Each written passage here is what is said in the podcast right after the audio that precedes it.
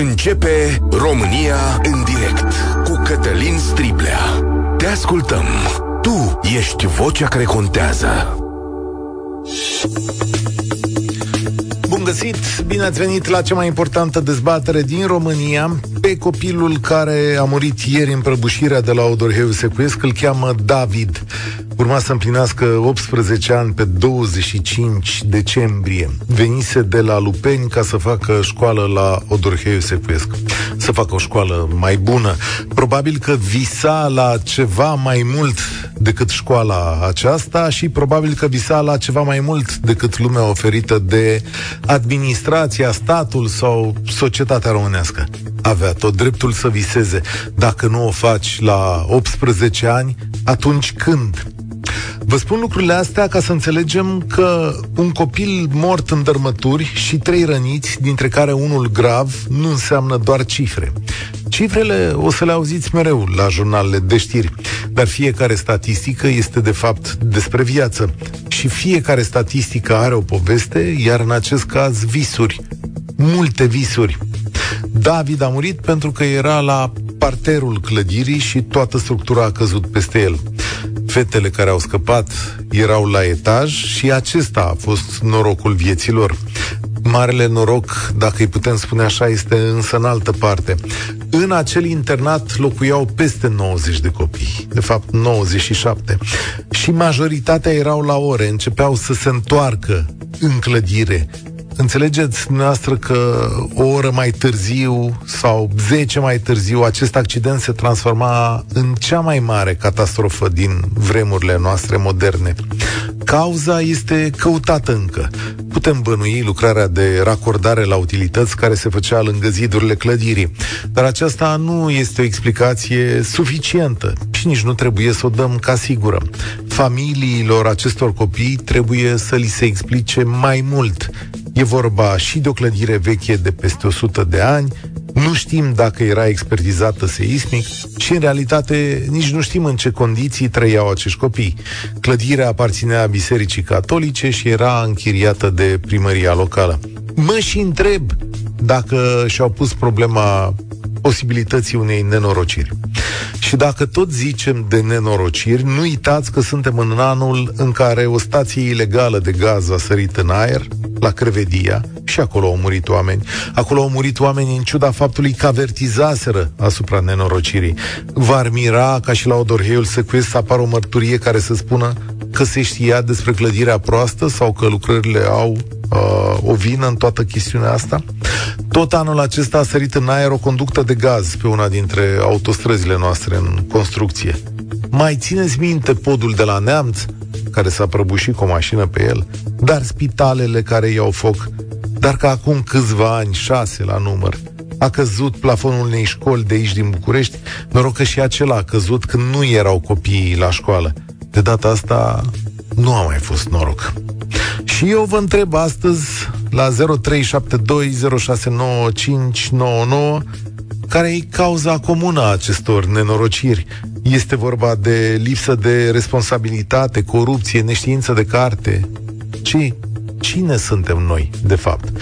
Și gândiți-vă și la școala copiilor voștri. N-ar fi rău să ne spuneți dacă știți situații despre lucrul acesta. O fi bun, o fi verificată. Și că la un moment dat trebuiau expertizate toate școlile din România.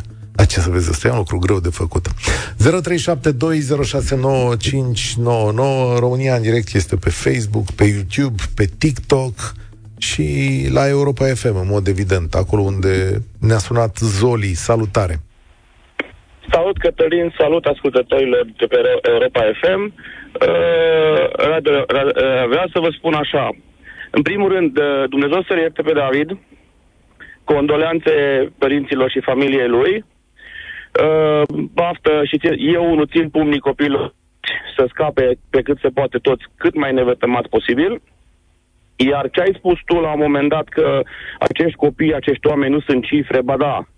În 2023, în prag de sărbători, în, prag, în pragul nașterii lui Hristos, am devenit doar cifre.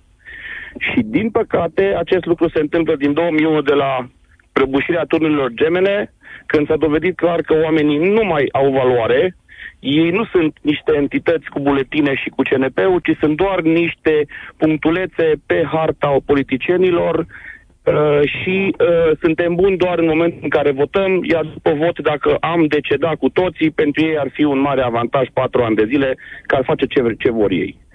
Uh, în mod normal, în orice țară civilizată, la o situație de genul ăsta, care e o tragedie, chiar dacă doar un singur copil a decedat, uh, toți factorii respondenți trebuiau imediat să-și dea demisia, uh, de la administratorul căminului, dacă există, director școală, inspector școlar județean, până la doamna ministru al educației, care săptămâna trecută sau săptămâna trecute când a explicat uh, Uh, reușita, cu ghilimele, apropo a testului PISA, s-a făcut de râs în fața unei, unei întregi națiuni care încă nu este proastă.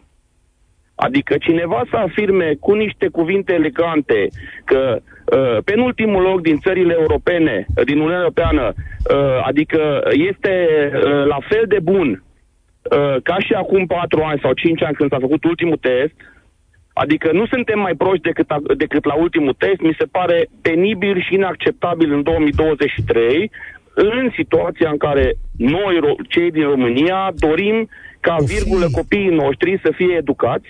O fi o legătură, ca... Zoli, între uh, testele PISA și cine a săpat pe lângă clădirea da. aia? Este sau... legătură pentru că dorința uh, politicului și din punctul meu de vedere totul se învârte în jurul, jurul politicului este ca poporul să fie prost, ușor de condus și ușor de cumpărat.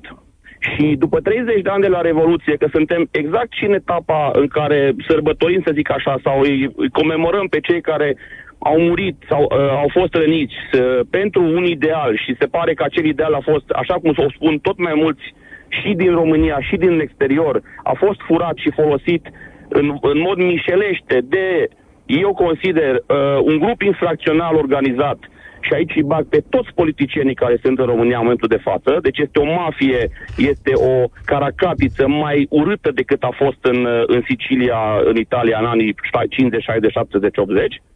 Și problema este că atâta timp cât noi vrem ca virgulă copiii să fie proști, copiii să fie dezinformați sau neinformați, nu avem, uh, ca, nu avem nicio șansă ca uh, generațiile care vin, care în teorie ar trebui să ne plătească nouă pensiile, cum vorbesc unii adulți, să o și facă, pentru că cei care sunt capabili și sunt acolo unde trebuie, sunt peste hotare și se duc cu sutele, cu miile în fiecare an. Mulțumesc tare mult pentru punctul tău de vedere. Un elev a declarat pentru presa locală, se lucrează la internat de câteva zile, de îndată ce au început să lucreze cu mașini în curtea căminului, crăpăturile de pe peretele clădirii au devenit mai mari și ei au simțit că acea clădire se mișcă. Da, deci ceva, ceva s-or fi, s-o fi văzut la fața locului. Oamenii mai vorbesc între ei. Dar cineva o fi dat asigurări că nu-i problemă Poate pentru că era mai comod sau poate pentru că atât înțelege. Vasile, salutare, ce zici? Vă salut, domnul Cătărin. În primul rând, salut și toți ascultătorii UPA FM. Deci, ce să vă zic, îmi pare foarte rău de acești copii, Dumnezeu să ordinească în face pătavici și pătrați familii. Dar vreau să spun că aici este vin autorități. Deci aici corupția încă o dată dă dovadă de lipsă de respect și de autorităților care trebuiau și trebuie să-și facă treaba. De ce zici de corupție? Eu am întrebat, dar ea trebuie argumentată în mod evident. Fiindcă, după cum toată lumea știe, aceste autorizații se dau, nu se dau la noi în România. Și de dovadă și cazul de la Grevenin, în care toată lumea știa de ce se întâmplă acolo, numai primarul și autoritățile nu știa. Mm. Referitor și la acest uh, caz, uh, vreau să spun dumneavoastră și ascultătorii că bănuiesc că sunt mult mai multe școli aici fac referire și la școlile private, gen after school, în care se autorizează, se autorizează de către Ministerul Educației, dar în care nimeni nu merg acolo să vadă dacă, într-adevăr, acei copii au condițiile în care a fost uh, acea locație autorizată. Și mă refer aici la o locație, nu dau numele, dar este undeva în sectorul 5, în București, Așa. unde sunt, uh, să zic, cazați în jur de 50 de copii pe o curte de 20 de metri pătrați și în care nimeni n-a venit să vadă dacă corespunde acea locație cu ce este prevăzut acolo. Dar aveți copilul acolo sau de ce știți asta? Uh, locuim, fiindcă noi locuim pe acea stradă aha, și aha. vreau să vă spun că nu avem nimic cu copii, că toată lumea are copii și toți avem copii, dar este de, deranjează foarte mult uh, fonic, de până de primăvara și până iar. Cred că vă dați seama, 50 de copii pe curte de da. 20 de metri pătrați. Știți cum funcționează lucrurile astea? Uh, dacă vi se pare că și... e în neregulă, o secundă. Dacă vi se pare că da. e ceva în neregulă, că nu respectă legea, că e un pericol, nu e nicio rușine să le spui autorităților, băi, e ceva în regulă aici. Pentru că... Împreună cu ceilalți vecini, vă scuzați, Așa. împreună cu ceilalți vecini am făcut nenumărate sesizări la poliția locală, la primărie și la Ministerul Educației. Așa. Cei de la Ministerul Educației, când ne răspund la telefon și ne întreabă despre ce este vorba, se spune în situația de acolo, ne telefon. Pur și simplu. Ce deci, interesant. Aici, noi ce să credem? Da. Ce să credem că autorizația aceasta a dat cum s-a dat. Da, este evidentă această credință. Nu știm dacă e adevărată, dar e evident că așa o să crezi. Pe de altă parte, pe de altă parte, mulțumesc tare mult, Vasile, pe de altă parte, avem și genul ăsta de funcționar, care, păi, îi sesizez, păi, îi face o problemă când îi sesizez. Că omul nu e pus pe treabă, omul nu e pus să rezolve o situație, să salveze niște vieți, să gândească înainte. Omul e pus că știe că are de făcut niște hârtii, aia e treaba lui. Și aici este lucrul absolut dramatic care se întâmplă, pentru că în desfășurarea activităților noastre, noi nu ne gândim și la copiii altora, știi? Asta e problema. Și apropo de sesizări, că asta voiam să spun la un dat, bă, nu știu cum a ajuns în România așa o rușine. Ce faci, bă, sesizare, păi ce ești securitate și așa mai departe, nu are nicio legătură una cu alta. Dacă vedeți lucruri ilegale, sesizați-le, pentru că poate în definitiv salvați o viață. Așa cum copiii ăștia au vorbit și au zis, domn profesor, ni să crapă internatul. Ce faci în condițiile astea? Dacă vezi pereții aia crăpați, zici, băi, bine să-i ținem pe ăștia aici? Lidia, salutare, ai venit la România în direct. Bună, Lidia, sunt. Um, toate cele trei subiecte dezbătute vineri, ieri și astăzi mi se par foarte interesante. Uh, ți-am trimis un e-mail vineri după emisiune, din păcate n-am reușit să intru în direct. Dacă poți să-l citești, te rog. Sunt de acord cu cei doi care au vorbit înaintea mea. Sunt un părinte implicat am trei copii în sistemul de învățământ românesc. Sunt un părinte întors din afară, din Austria, care a văzut două sisteme de învățământ și care, nu știu cum să spun acum, sunt în situația în care mă gândesc dacă am făcut bine și doar din punctul ăsta de vedere al educației pentru copiii mei. Uh, Ștefan, băiatul cel mare, este un copil foarte inteligent. Uh, am auzit-o pe doamna de vineri care ducea discuția în altă direcție, care spunea că copiii din ziua de azi sunt lipsiți de respect și că ajung în clasa nouă unde ei predă și sunt incapabili să-și scrie numele și alte cele. Sunt copii care până să ajungă la ea au trecut 10 ani printr-un sistem politizat la maxim care nu a fost capabil să-i aducă pe linia normală cât de cât. Da, sunt părinți care nu sunt implicați din două motive.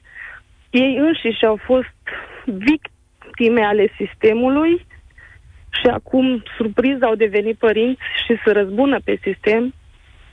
Sunt uh, te aduc știu, înapoi copii. un pic da? la ce ai văzut la televizor. Ce idee ți-ai făcut despre nenorocirea de la Odor Hioescu? Ce să zic?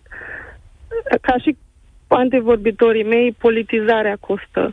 Noi locuim la țară, ne-am întors undeva la țară, în satul meu natal, cu copiii. Copiii frecventează aici uh, cursurile. Strigăm de când ne-am întors acasă de câțiva ani că școala se află pe o stradă supra aglomerată pe care circulă foarte multe mașini, nu au un trotuar pe o anumită zonă. Nu vrem să se facă, nu știu, din capătul satului până în celălalt capăt al satului. Vrem pe o anumită zonă unde este foarte circulat să se facă cât de cât un trotuar, să fie copii în siguranță. De 2-3 ani de zile, cred, inclusiv în ședințele școlilor, un, școlii unde sunt și reprezentanții primăriei și toți râd de noi că suntem noi cei care de fapt vedem lucrurile rău și nu ceilalți care nu spun nimic.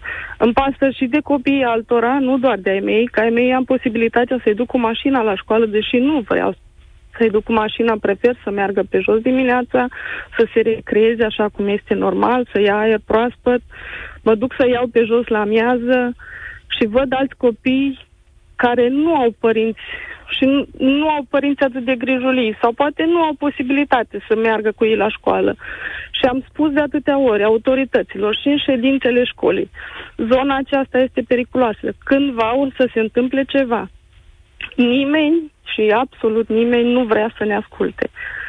Mulți se uită la mine și la soțul meu ca la niște nebuni care au venit de undeva și vor să încerce să schimbe localitatea și comentează și deci directorii școlilor, uh, primarii uh, localităților E sunt mână bun. în mână și sunt indiferenți la orice sesizează un părinte căruia îi pasă nu doar de copilul lui, ci de copilul, copiii comunității, comunității în care stau. Mulțumesc tare mult.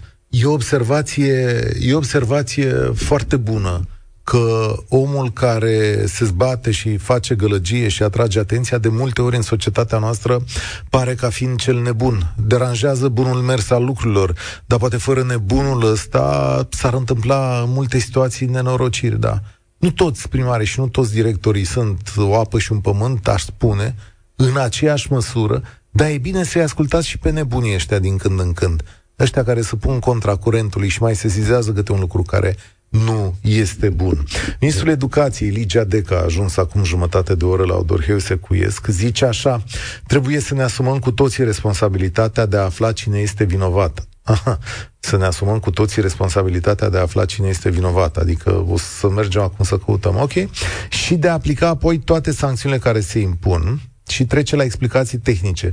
Clădirile aparțin ar- Arhiepiscopiei Romano-Catolice Alba Iulia, sunt închiriate autorităților locale, responsabilitatea pentru punerea în siguranță este partajată între proprietari și cine o administrează, nu era încadrată în risc seismic, expertizarea clădirii nu a fost făcută, era în sarcina proprietarilor, administratorilor, adică primăria și uh, Biserica Catolică. Asta ne spune acum doamna uh, ministru și ne comunică că pe parte de educație, adică școală, inspectorat școlar și așa mai departe, n-ar exista responsabilități. Ăsta e de fapt mesajul doamnei ministru în această situație. Domnule, avem primarul și că îi băgăm acolo, aia era clădirea Bisericii Catolice, ăștia doi administratori plus proprietari au făcut o clădire proastă.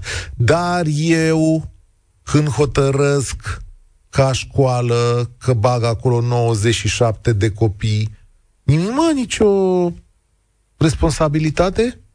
Nimic? Adică nimic, nimic, nimic? Bună ziua, sunt director la școală, am 97 de copii. Poți să-i las aici? Da, sigur, puteți să-i lăsați aici. Cât o să stea? Păi nu știu, toată viața lor aici cât fac școală. Aha, bun. Și de aici ce se întâmplă? Nu am niciun act, niciun document, o expertiză, unde-i duc? Eu nu mi-asum nimic când fac în calitate de școală chestiunea aia? Adică cum vine asta?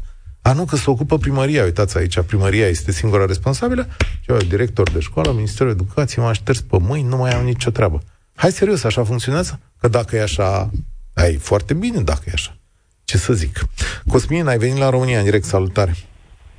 Salutare, domnul Cătălin. Cosmin, sunt din București. Condoleanțe familiei copilului care a murit nevinovat. Ce să vă spun?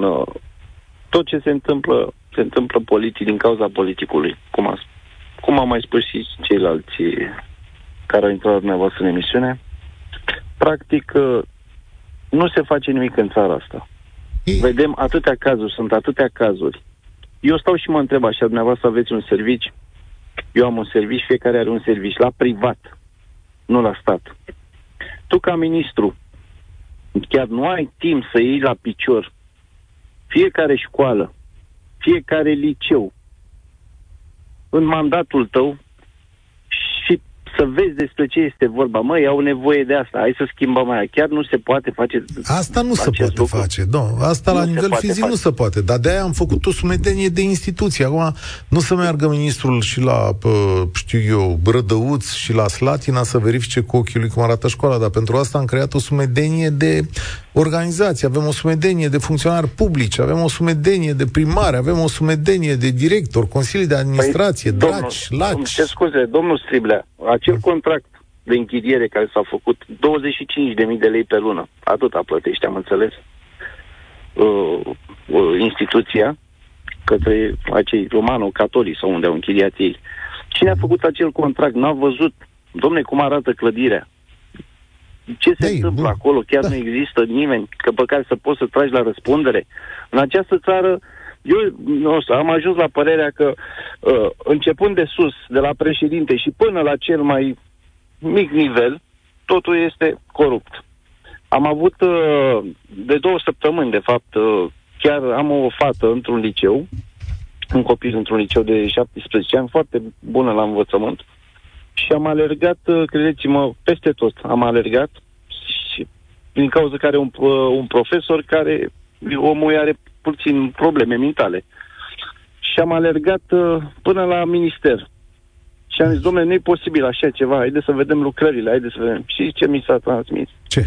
Nu poți să dai un, un profesor titular, nu poți să-l dai afară.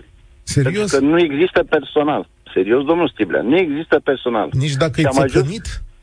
Nu se poate face. I-am spus, domne, plătesc eu psihiatru. Nu vreau psihiatru sau psiholog de la stat. Plătesc la privat, îl plătesc. Haideți să-i facem. Că știm și noi fiecare cum se trece așa repede în revistă la stat cu angajele. Mi s-a spus că la un moment dat mi s-a spus, domne, nu avem personal. Nu există personal. Adică nu avem pe cine să punem. Nu ne faceți necazuri că rămânem fără profesor chiar țăcănit exact, cum e el, așa. Siblea. Și eu sunt un părinte care alerg peste tot, sesizări, peste tot, nu mă las. Și la un moment dat a trebuit să mă duc să iau un certificat uh, uh fetei, am fost la psihiatru, am fost la psihiatru deoarece a început să-i cadă și părul și toate astea. Și are, am fost și pe la doctor și singura variantă a fost să o mut la altă Așa. clasă unde nu preda acest individ.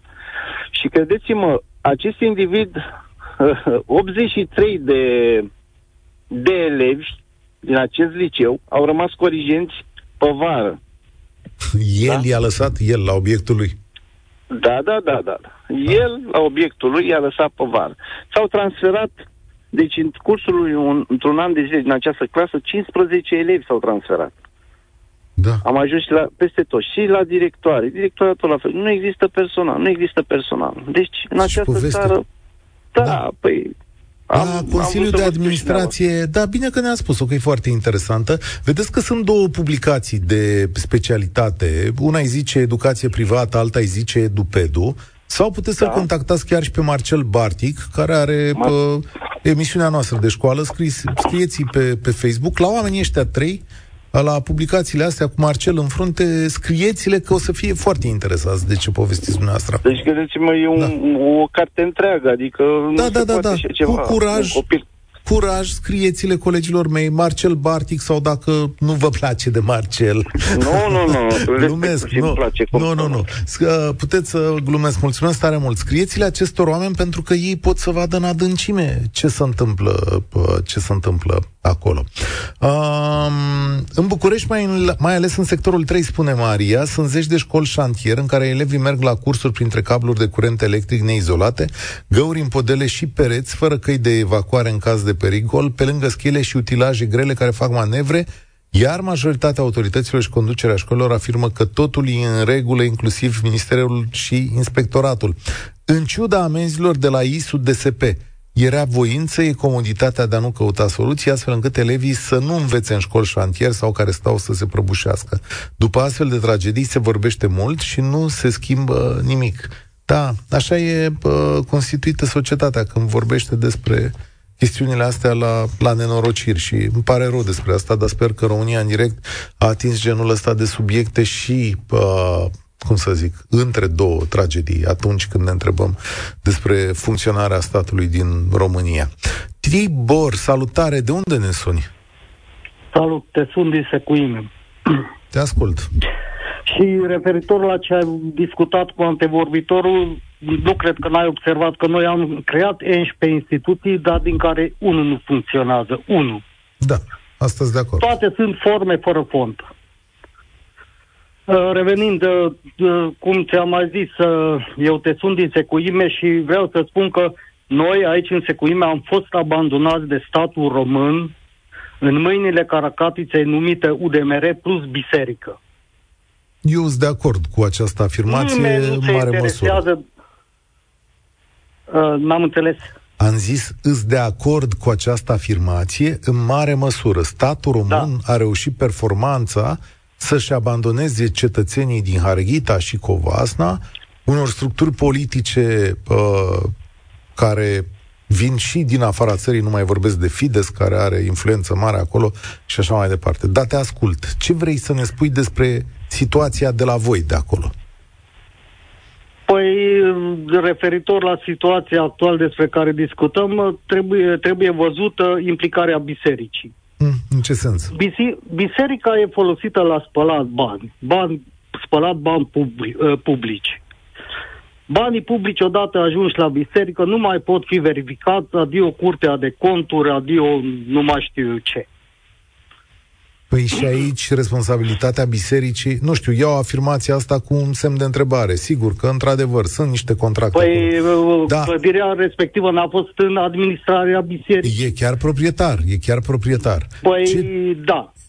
Ce și te-ai fi așteptat să facă ei? Bani, Păi, odată ce pun la dispoziția autorității locale o clădire care e folosită ca internat, eu cred că ar trebui să răspundă. Sigur, așa mă aștept și eu. În schimb, banii de chirie ajung la biserică unde nu mai pot fi urmăriți și Dumnezeu cu mila, dracu știu unde mai ajung hai să zicem că le îi folosesc ei la alte chestiuni. Dar da. acum am o curiozitate. Mm, Doamne, era cunoscut locul ăla ca un loc sigur să vorbea? Adică a existat vreodată vreo chestiune Păi o să ne pice casa în cap pe aici sau o chestiune de siguranță și a pus cineva problema. La voi în zonă sunt multe clădiri de felul ăsta. De asta întreb, pentru că vechile clădiri imperiale, multe dintre ele construite acum 100 și de ani. Păi da, dar în 100 și ceva de ani, de, cu toate că au fost construite la normele de cerințe de atunci, au, totuși au trecut peste 100 de ani. Ce spune lumea de etnie maghiară? Adică ce vorbesc cu oamenii între ei? Că noi avem un zid acolo și nu putem să-l... Păi nu prea mai vorbesc nimic funcționează omerta, știți, omerta care n-a funcționat pe timpul lui Ceaușescu. Atunci mai spuneam câte un banc, mai discutam problemele, ce a zis la Europa Liberă, acum omerta. Nimeni nu zice nimic pentru că statul, adică statul autonom demerist a devenit omnipotent. Dacă vrei să ai o slujbă bună, dacă vrei să o duci bine, dacă vrei să ai beneficii, taci din gură, apleci capul și atât. Am înțeles. Deci, influența UDMR acolo este cea mai mare, înțeleg, nu? Adică toate legăturile politice duc către ei. Am, aluna, am alunecat în ultimii 25 de ani într-un feudalism din ăsta uh, ca și Hamasul, uh, într-un feudalism fundamentalist. Biserica și autoritățile locale sunt peste tot, fără ei nu se mișcă nimic și dacă nu te conformezi, ai soarta pecetuită. Ce imagine tristă. Și, și, și statul român ne-a abandonat și partidele. Nici măcar USR-ul nu vine, vine cu un candidat pe care să-l pot vota. Ne-a abandonat toată lumea, în afară de naționalisme uh, din ăsta spurcate și nu primim și de o parte și de, de cealaltă parte, numai asta primim. Un naționalism primitiv, punem steagul, luăm jos steagul și pe ăsta se duce prostirea populației de 20 de ani. Mulțumesc pentru mesajul tău, pentru că vreau să înțeleagă foarte multă lume, Tibor. Mulțumesc încă o dată care este sau cum trebuie perceput o parte din acea realitate ce spune Tibor este perfect adevărat. România nu a făcut nici un efort ca acei cetățeni de acolo de etnie maghiară să fie întorși către noi, restul societății, să colaborăm. Tot ce a fost alimentat a fost alimentat pe filon naționalist, iar UDMR a devenit un fel de stat în stat. Asta spune Tibor acolo. Și dacă v-ați uitat, există o imagine emblematică. Patronul firmei de construcție a dat și el un interviu unor jurnaliști de vorbire română. Omul nu prea știa să vorbească românește și nici măcar nu înțelegea unele întrebări puse de, de jurnaliști. Și asta vă arată o stare de lucruri în care, cum să zic, toate deciziile sunt orientate către centrul politic uh, UDMR de acolo, totul se desfășoară în bula asta maghiară și, de fapt, tu îți pierzi și cetățeni și autoritate în zona respectivă. Dar și nimeni nu te bagă în seamă din zona respectivă când te duci tu, ministrul educației, acolo să zici nu știu ce lucruri, că oamenii nu rezonează aici cu Bucureștiul. Andreea, ești la România în direct, salutare! Bună! Andreea sunt, am 44 de ani. Uh, repatriată în țară, am venit uh, deoarece toată tinerețea mea am muncit în străinătate pentru a-i oferi copilului meu o, cum să zic, un viitor în România. Îmi pare rău pentru că decizia mea a fost cerebrală și, practic, uh, mi-a demonstrat faptul că aici nu ai ce să-ți folosești creierul, trebuie să vii cu sufletul și atât, ți lași pe o tavă și trebuie să pleci. Mi-am luat cetățenia germană, copilul având 5 ani am zis ok, venim acasă, suntem lângă părinți, lângă familie, o să fie tot ok. Având o casă și siguranță, nici nu ne gândeam de ce ne așteaptă. Mi se pare absurd să discutăm în fiecare zi niște subiecte pe care oricum le discutăm între noi. Suntem un popor pierdut. Îmi pare foarte rău să spun. Sunt în Cluj, ba da, adică cei 1% care vor să facă ceva, îți prea puțin și societatea civilă a uitat că trebuie să lupți și să ieși și să ai o reacție în realitate, reală, nu să stăm să discutăm pentru niște subiecte. Ce pot eu să-i spun unui părinte că îmi pare rău și condoleanțe. Cu ce m-ar ajuta pe mine ca părinte să aud așa ceva când vorbim despre subiecte care se întâmplă, spitale sar în aer, oameni arși, uh, adică nu vi se pare că în Africa probabil ăia sunt mult mai fericiți. Cum să ieși tu într-un sondaj în 2023 că ești pe al doilea loc ca fericire, adică chiar am înnebunit oameni buni. Deci da, noi suntem da. un popor nebun. Vă dați seama că toate resursele noastre, copiii noștri, deja vândute de mult, adică stăm și ne uităm la televizor, pe Facebook, ciolacul, câțu, cum să ai, măi, frate, 73 de...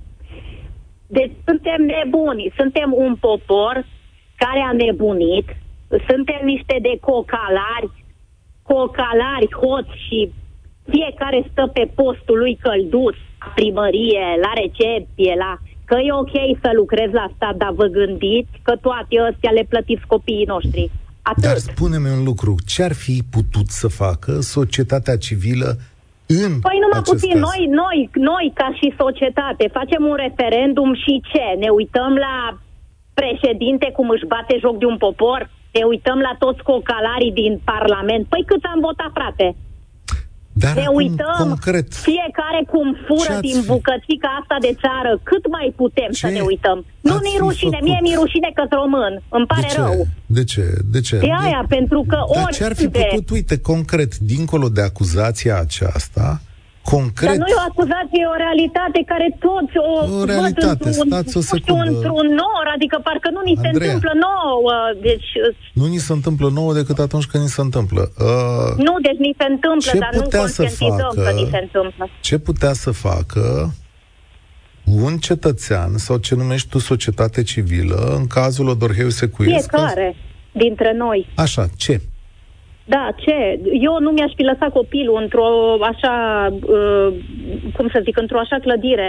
Mai ales că se făceau lucrări, nu văzut nimeni că se cră, uh, crăpa clădirea A văzut respectivă. un copil nimeni ieri. A văzut un copil ok, ieri. bun. Da, copii, eu te întreb, copii, noi vezi, suntem adulții care dincolo trebuie de să le oferim siguranță. revoltă, dincolo de revoltă pe care o înțeleg, o nenorocire este în pregătire cu luni bune, cu săptămâni înainte, cu date.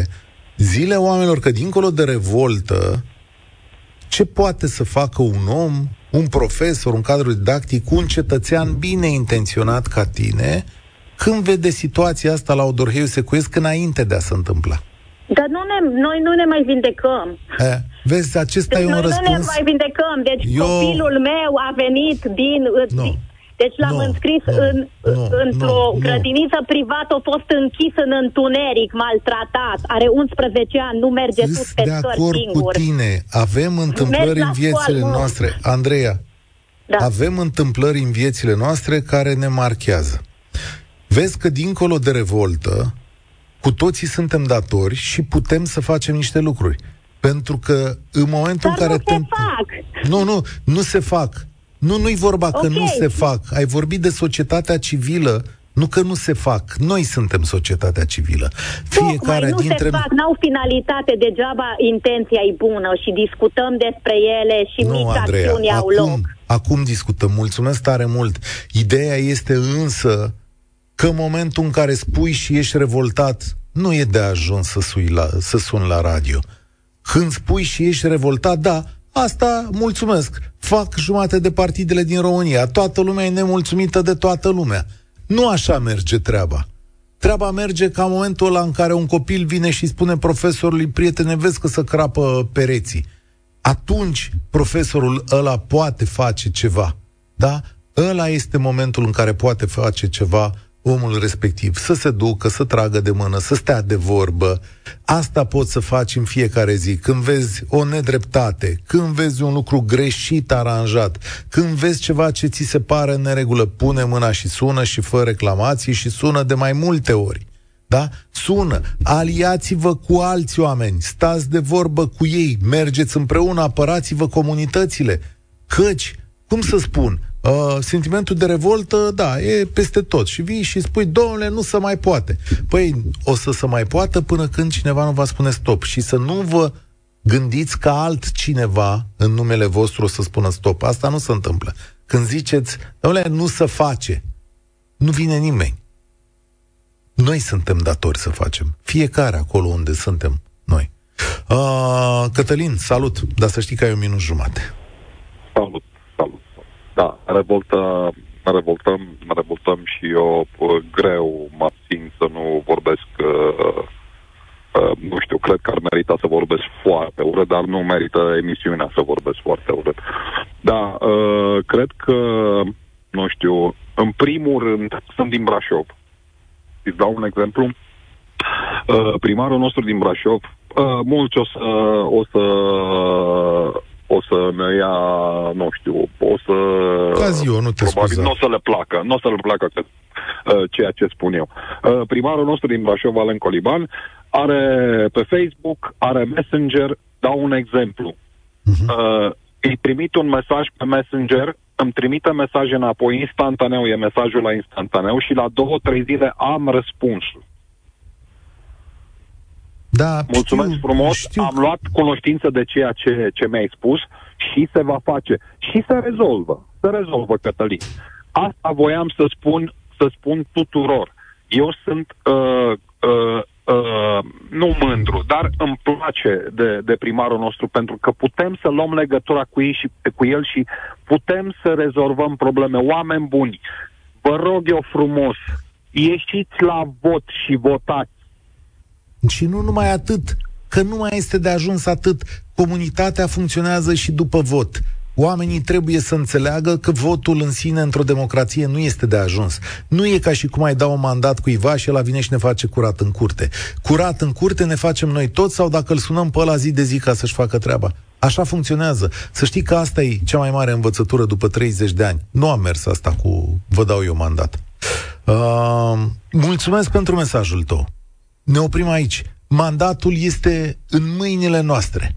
Când vedeți ceva și nu vi se pare în regulă, telefon, sunați, aliați-vă, stați împreună, protejați-vă copiii. Faceți, uh, cum s-ar spune la noi, doamne, faceți o bisericuță din asta, dar care să-l sune pe primar și să-i spune, bă, dar de ce îi bagi în clădirea aia veche de 110 ani? Duceți-vă ca părinți și întrebați-l pe directorul școlii, frate, o fi bine să stea ăia acolo în clădirea aia de 110 ani? Vedeți și voi cuidați contractele astea. Așa funcționează democrația. E ceea ce putem face noi astăzi ca să ne apărăm copiii. Dumnezeu să-i ocrotească pe cei care astăzi sunt în necaz. Eu sunt Cătălin Striblea și vă spun spor la treabă. Participă și tu, România în direct, de luni până vineri, de la ora 13 și 15.